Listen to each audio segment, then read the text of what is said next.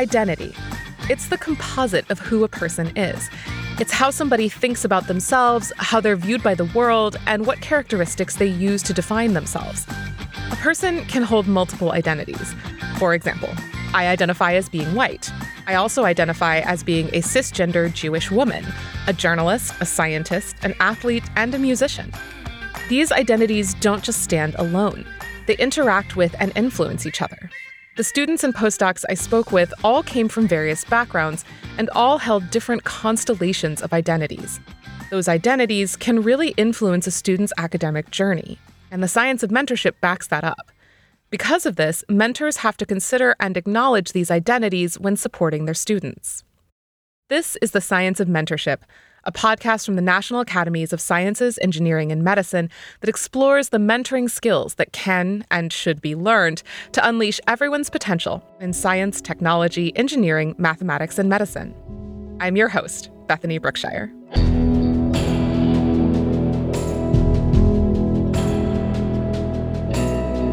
Like I mentioned before, students and postdocs have multiple identities.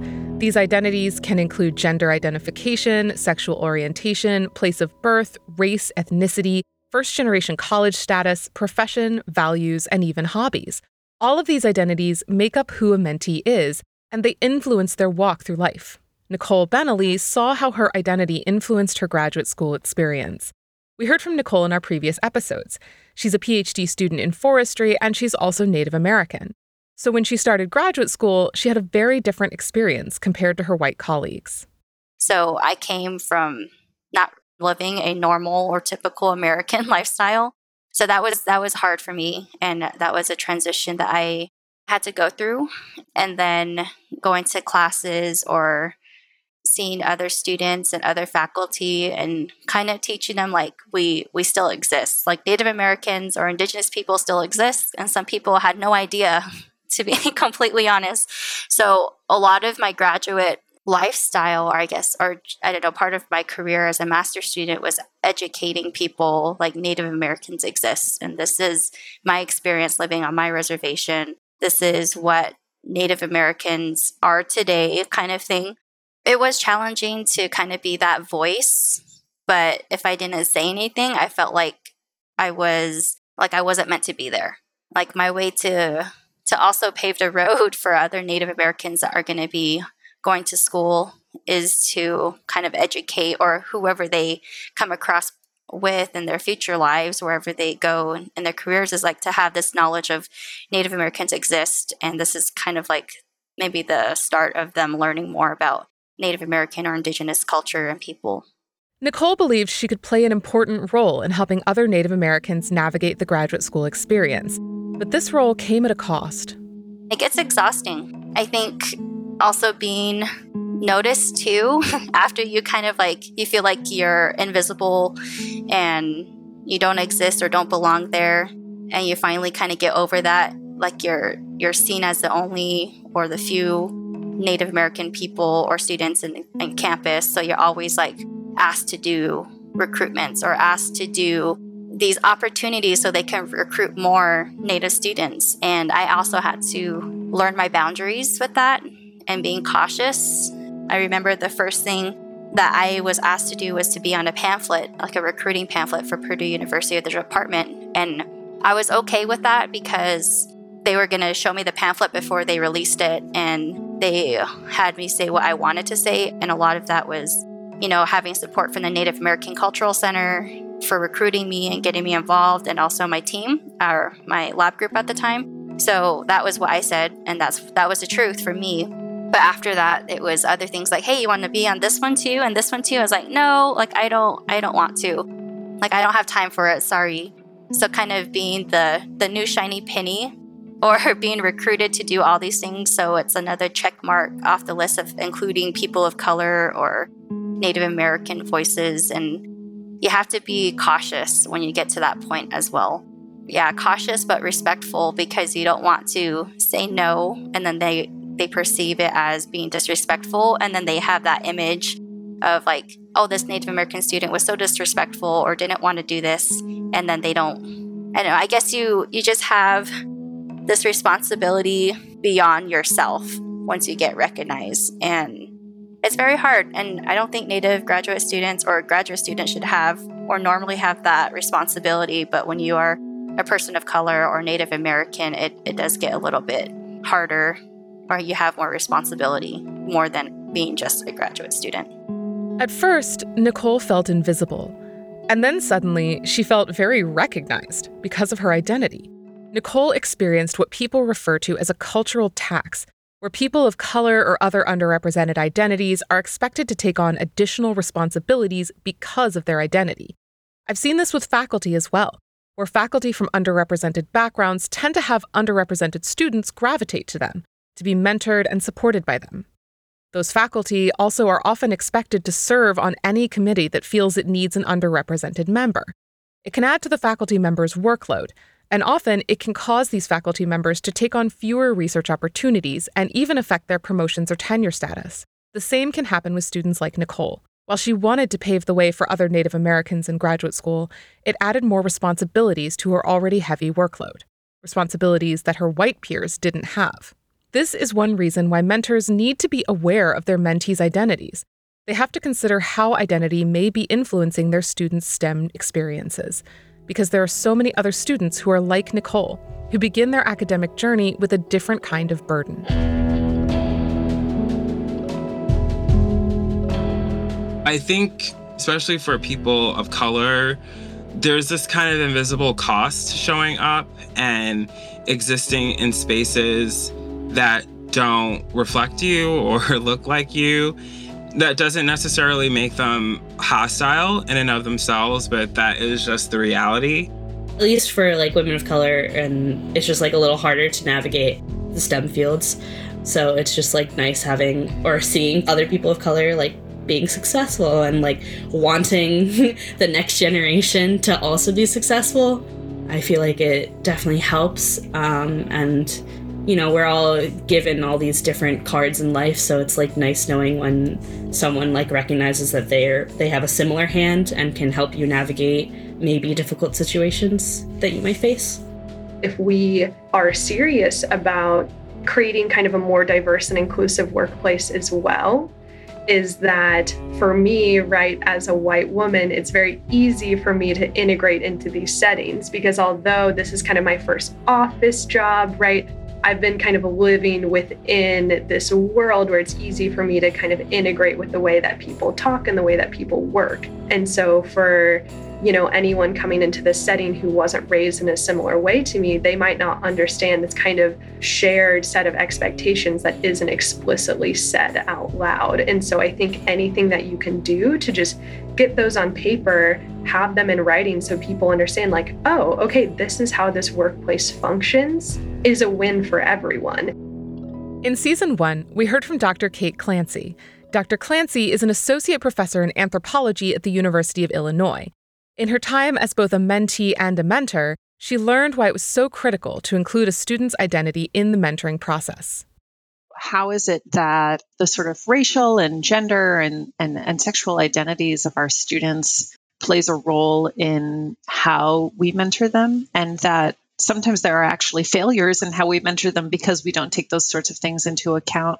I know that there is a recognition, certainly on the part of our students, that there are a lot of times that they feel they are mentored in a way that isn't as useful for them. So, for instance, you know, like when, say, a white cisgender woman such as myself has a particular lived experience and a particular confirmation bias that is related to the success that I've had, then if I try to impart that wisdom on a student with a different lived experience. I could really lead them astray in terms of what they need from me in that moment.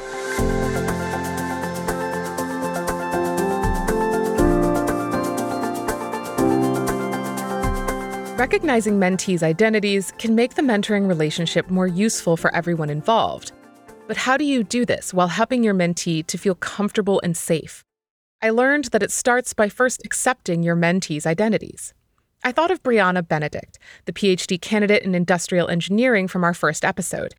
Brianna started her graduate program and immediately saw that there were not a lot of people who shared her identity, and it would make life really different for her. So I attend Purdue University, and um, Indiana does not have a lot of black people, especially not West Lafayette. And so there were no hair salons. And so I ended up cutting off all of my hair. Um, I have locks now, but um, back in March of 2017, I did the big chop. And when I went to campus, I was fully embraced. You know, nobody made any negative comments about my hair. And even as I've transitioned into locking my hair, I've been embraced. Being a Black woman, I felt like I could be myself with them, even through my interesting experiences with other people. Like many white dominated workplaces, STEM workplaces may stereotype natural black hairstyles, including dreadlocks, and consider them unprofessional. So Brianna was potentially taking a risk by first cutting her hair short and then transitioning to dreadlocks. But not only did her peers accept her, Brianna's mentor also made a space where she could be open and honest about her experience. I've always felt like I could go to my advisors and tell them about them and we can talk through it. They never put me in a position where I couldn't talk about my identity as a Black woman. Brianna's mentors understood that Brianna had different lived experiences from the rest of her peers. And by acknowledging this context, they helped Brianna feel welcome, like she was in the right place. In our last episode, we heard from Trayvon Giles, a PhD student in neuroscience. He shared with me about how knowing the context that a person comes from is really important in mentoring relationships. Trayvon wanted his mentors to understand how his experience as a black man influenced his journey. He found this support from mentors who shared similar identities and from those who had very different backgrounds. The first black man that I had as a mentor was Dr. Bennett. Dr. Haftel is a white woman, and then my two other mentors at Morehouse were also women. Two of them were black women, and Dr. Nessler, of course, is a white man. But I think they're all socially aware of the advantages and disadvantages that they have and that I have, and they're able to access them and find ways to combine them. Even though one of Trayvon's mentors was a white man who had a very different lived experience, he acknowledged Trayvon's identity as a black man and recognized that this would influence Trayvon's research experience. So he decided to make it really clear to Trayvon how he would support him through it. I'm the only black man in this neuroscience cohort and in the incoming cohort. And I think Dr. Nessler was very upfront about that. And he was very upfront about being willing to support me in that position because he knew it was tough. And he knows that I would need support. And now that I'm here, he's very supportive about increasing the number of Black men here. And so I think it's nice to have someone who's willing to be blunt enough to say, I know this is an issue and I want to help you solve it. Sometimes institutions don't acknowledge that everyone has a role in supporting underrepresented students through their academic experience. Institutions leave it on the minorities or the ones disadvantaged to come up with solutions to make them equal to everyone else without factoring in the people who are at advantage. Trayvon was certainly not the first student to mention this to me. There seemed to be a theme that often we expect the people who hold identities that are underrepresented in STEM to solve the problems created by the systems designed to exclude them. But I was finding through these conversations that everyone can and should play a role in creating inclusive environments that recognize and value the identities of students. Mentors should realize that they don't need to share the same background as their underrepresented mentees to support them. I want to acknowledge, too, that I spoke with a lot of students and postdocs who expressed how thankful they were to have mentors who shared similar backgrounds, identities, and lived experiences. It helped them to not feel so alone and helped them to envision themselves in their STEM field. This is a unique kind of support. But the point that a lot of students were making was that this responsibility to support underrepresented students shouldn't just fall on underrepresented faculty. The faculty member that I worked with, besides being thoughtful and, and caring, really cultivated an inclusive environment at a time when these conversations were just barely starting. That's Dr. Andrew Sabelhaus, the postdoc in mechanical engineering who we've heard from in our previous episodes. Dr. Sabelhaus told me about a time where he was in the midst of his undergraduate research experience. He had recently come out and was really involved in the LGBT community on campus. But this was in a different time and place, one where he wasn't exactly accepted. This was 2010, and I was leading an LGBT student group on campus at the time. And this was still like in the Don't Ask, Don't Tell era. And people didn't really know language or you know what it what it would end up meaning to to include people with different gender identities and and all these other kinds of things um, and the folks who were in my student group. And oftentimes it was intimidating in classes for example. You know it's the kind of thing where there's five people in the group four men and me and they're all joking about boy things. And then i come in and the conversation stops. Or I had, for example, a summer job with the Army Corps of Engineers. There was a little bit of a military culture in there, and my bosses there, they shared their opinions about gay people with me, and it was extremely unpleasant. This environment was really uncomfortable for Dr. Sabelhaus. It wasn't welcoming or accepting at all. It made him feel like he was doing something wrong in science just for being who he was. But something helped him through it, and it started with how his mentor at the time worked to create an inclusive lab environment. And in comparison, my undergraduate research experience, the lab itself was extremely diverse. There was no majority group there. There were lots of women, lots of underrepresented people of color, obviously me. And just that fact made the way that we talked to each other very different and the way that she talked to us very different. It didn't matter that Dr. Sabelhaus's mentor had a different lived experience. She accepted all his identity and worked to understand him and what he was going through. And even though she could never fully understand, she worked hard to support him. And then she also reached out for me a, couple of times. I, I, have a very strong memory of, you know, she knew and supported the volunteering work, the, the student work that I was doing on the side. And at one point, there was a faculty member actually who she knew from her undergraduate career who was a member of the LGBT community and she actually like pulled me aside one time and said hey this this person is coming in and giving them a talk. You you know consider going and having them come and speak to your student group. And it was really going out on a limb for her for my for my mentor because she she was just a little bit awkward. She didn't really know the terminology again and, and i could tell that she was really pushing herself to do this. But the fact that she tried and the fact that she cared so much was huge for me. And that's a lesson that i take really going forward was was how important it is to have an environment where people want to come and be there, where it's not just pleasant, but it's desirable to, to come in and work in that lab. That was huge. Sometimes mentors might be uncomfortable with acknowledging their mentees' identities for fear of being offensive or misunderstood. The problem with this is that it creates what we call a colorblind view. Some people might think that colorblindness is equalizing. But when a mentor refuses to acknowledge the various identities of a student, they may fail to realize that these identities do, in fact, shape their students' experiences. Dr. Sabelhaus's mentor noticed that his social identities played a significant role in his academic journey. And even though she may have been uncomfortable acknowledging this at first, she chose to move forward, and in doing so, created a space where he felt safe. I had only been out for like, you know, a, a year and a half at that point, still getting used to, you know, being in a professional relationship with someone. And when, you know, my identity comes out as a product of natural conversation. And I think with my undergraduate research mentor, it was a little bit of her sharing her life with me and showing that she was comfortable with these maybe less formal aspects of say, an engineering relationship, engineering mentoring relationship. She, for example, would do things like when we were working hard on paper deadlines, her husband would buy Chipotle burritos for all of us, and we would set up a folding table in, in the lab, and we would all sit there and eat. And you know, we would we would all just be talking about our lives and things like that. And I think those little small interactions made it such that I really didn't feel I, I don't even really remember sort of coming out because it was just so fluid. And that was the kind of experience that I took forward, being like, hey, this is how good it could be. This is how good it could be. This is what I want to do in the future and replicate that. I was really moved by Dr. Sabelhaus's experience. And then I took a second and I imagined if Dr. Sabelhaus didn't have a mentor who accepted and included him in a welcoming lab environment.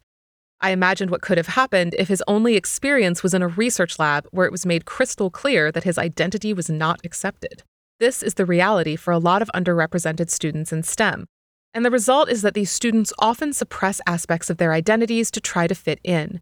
They are left feeling unsupported and may end up wondering if they should stay in this profession or not. By accepting and including students' identities in the mentoring relationship, mentors can help cultivate another important identity in their students science identity. where the students recognize themselves as successful contributors to and members of the scientific enterprise. When students can combine this new identity with their others, they don't have to feel like they need to hide parts of their identity while they do science. They can be their full selves while contributing to the field.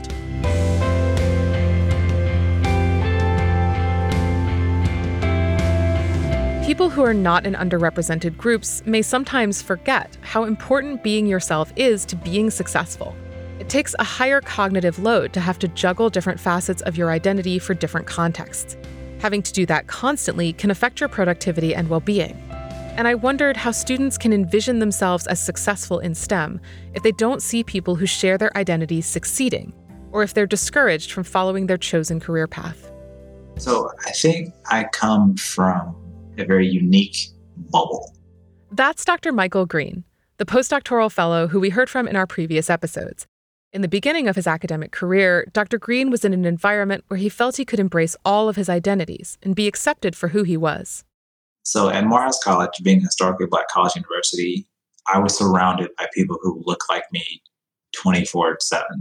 And even at my research at Morehouse School of Medicine, which was across the street, it was still mostly minority students. So I didn't exit that fantasy land until I went to grad school to where you're back in the real world where I'm now the minority again. But then, like I mentioned, meeting Dr. Barabino, her lab uniquely almost reflected the unrepresented minority education like institute environment where we were very diverse. I think diverse PIs who come from diverse backgrounds, students typically tend to gravitate towards them. I think we were majority women. We had black women. We had grad students from Bangladesh. We had a diverse group of cultures and backgrounds in, in my graduate lab. My own identity was present at all times. I never had to hide myself. I was allowed to be the ex football player who was clumsy at times, but also a nerd and still hang out with the people who probably would never knew anything about me like that. They would just see I'm just a black guy because we'd have conversations all the time. Like it's a very, like I said, we, we, we talked a lot. Uh, we got work done, but we also talked a lot. And uh, we almost had like a little family to where someone's getting married, you get a wedding invitation, or it's come time for a thesis defense. Everyone's there supporting because that was one of your own getting to that next level. Then, Dr. Green went on to his first postdoc lab, and the environment was very different in terms of my time not having my identity or me having to not be myself, I would probably go back to my first postdoc lab to where amongst the people in the lab, we were pretty much ourselves. But when it came time for like lab meetings, it was just a very different environment in that I like to crack jokes all the time. I said one joke and it just wasn't well received. And I said the joke many, many times and people laughed but she didn't laugh. And I felt I couldn't be silly. I couldn't necessarily be myself. And I noticed from other people that they felt restricted in what they could do what they could talk about. At the same time, I think in that environment, it was just strictly business.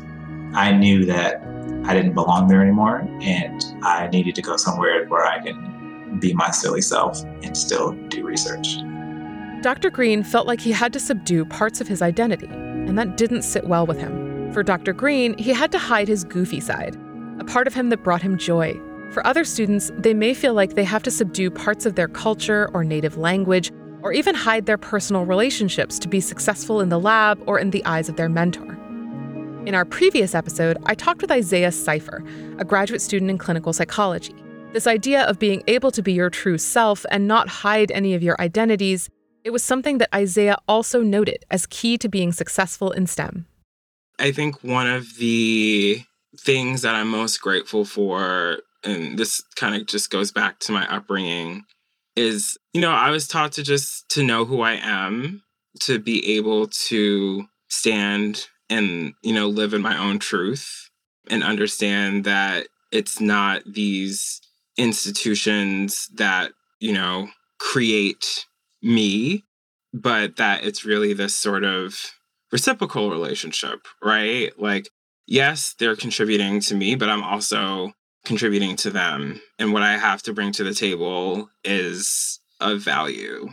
And I think that that's just that's just always been a part of who I am. Throughout his academic experience, it was really important for Isaiah to always be fully himself, never feeling like he had to hide anything. I think a lot of us are people pleasers, right? And, uh, you know, a lot of us, we have really deeply internalized other people's expectations of us to the point where you know we're so eager to meet those that we are we're fighting against ourselves really and not living in our own truth and not following our own path Isaiah knew who he was and knew that it only hurt himself and his career to subdue his identities. So when it came to finding mentors, he looked for people who not only accepted him, but who also wanted to combine their different lived experiences and collaborate to push the field forward. That was one of the reasons why I chose the lab and chose that mentorship relationship is because he made it clear early on that he himself was interested in issues around diversity, issues around social justice. And so I felt that you know, he was someone I could really speak to about those things and who would listen. And really, I think we were, we've been able to learn a lot from each other in that way because I think we both bring different perspectives from where we're coming from. And I would say that definitely has been like a whole person, like a whole person relationship.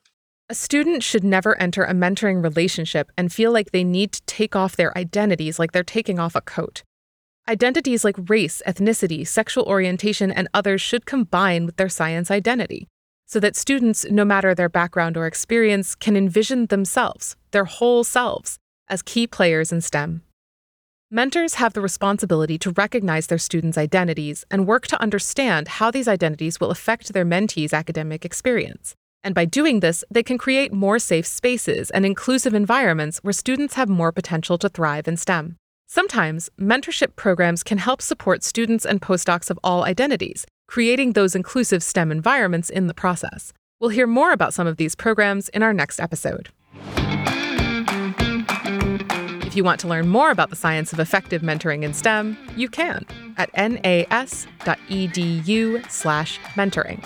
If you're enjoying the science of mentorship, please tell your friends, colleagues, students, teachers, and of course, your mentors and mentees about our podcast and help others discover it by giving us a review on Apple Podcasts or wherever you listen. Thanks for listening.